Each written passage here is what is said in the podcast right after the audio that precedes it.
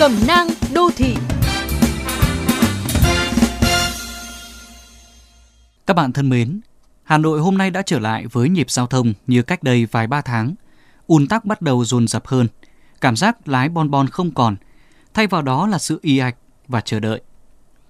Những vụ ùn tắc đầu tiên sau nhiều tháng có thể chưa kịp làm bạn mệt mỏi vì hãy còn đó niềm háo hức và cảm giác thèm nhộn nhịp.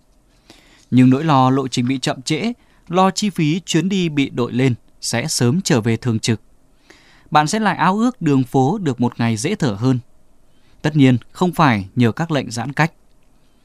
Cư dân đô thị có thật nhiều mong muốn mà mong muốn nào cũng chính đáng, nhu cầu nào cũng quan trọng như nhau. Từ đi lại để làm việc, học hành, giao thương, buôn bán, cho đến giải trí, vui chơi. Nhưng khả năng giải quyết và đáp ứng thì không thể nào cùng lúc. Những giải pháp về hạ tầng, về tổ chức giao thông, về kéo giãn dân cư cần thêm rất nhiều thời gian để có thể tạo nên sự thay đổi. Nếu chỉ trông chờ vào sự cải thiện từ bên ngoài, chúng ta sẽ nhiều lần tự đẩy mình vào bị động, ức chế với tắc đường hoặc ủ rũ bi quan khi thấy phố phường ngủ vùi trong cơn bạo bệnh.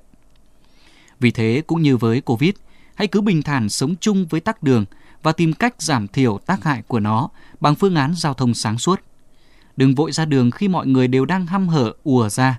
Đừng vội khởi hành nếu bạn có thể giải quyết việc gì đó online trong giờ cao điểm.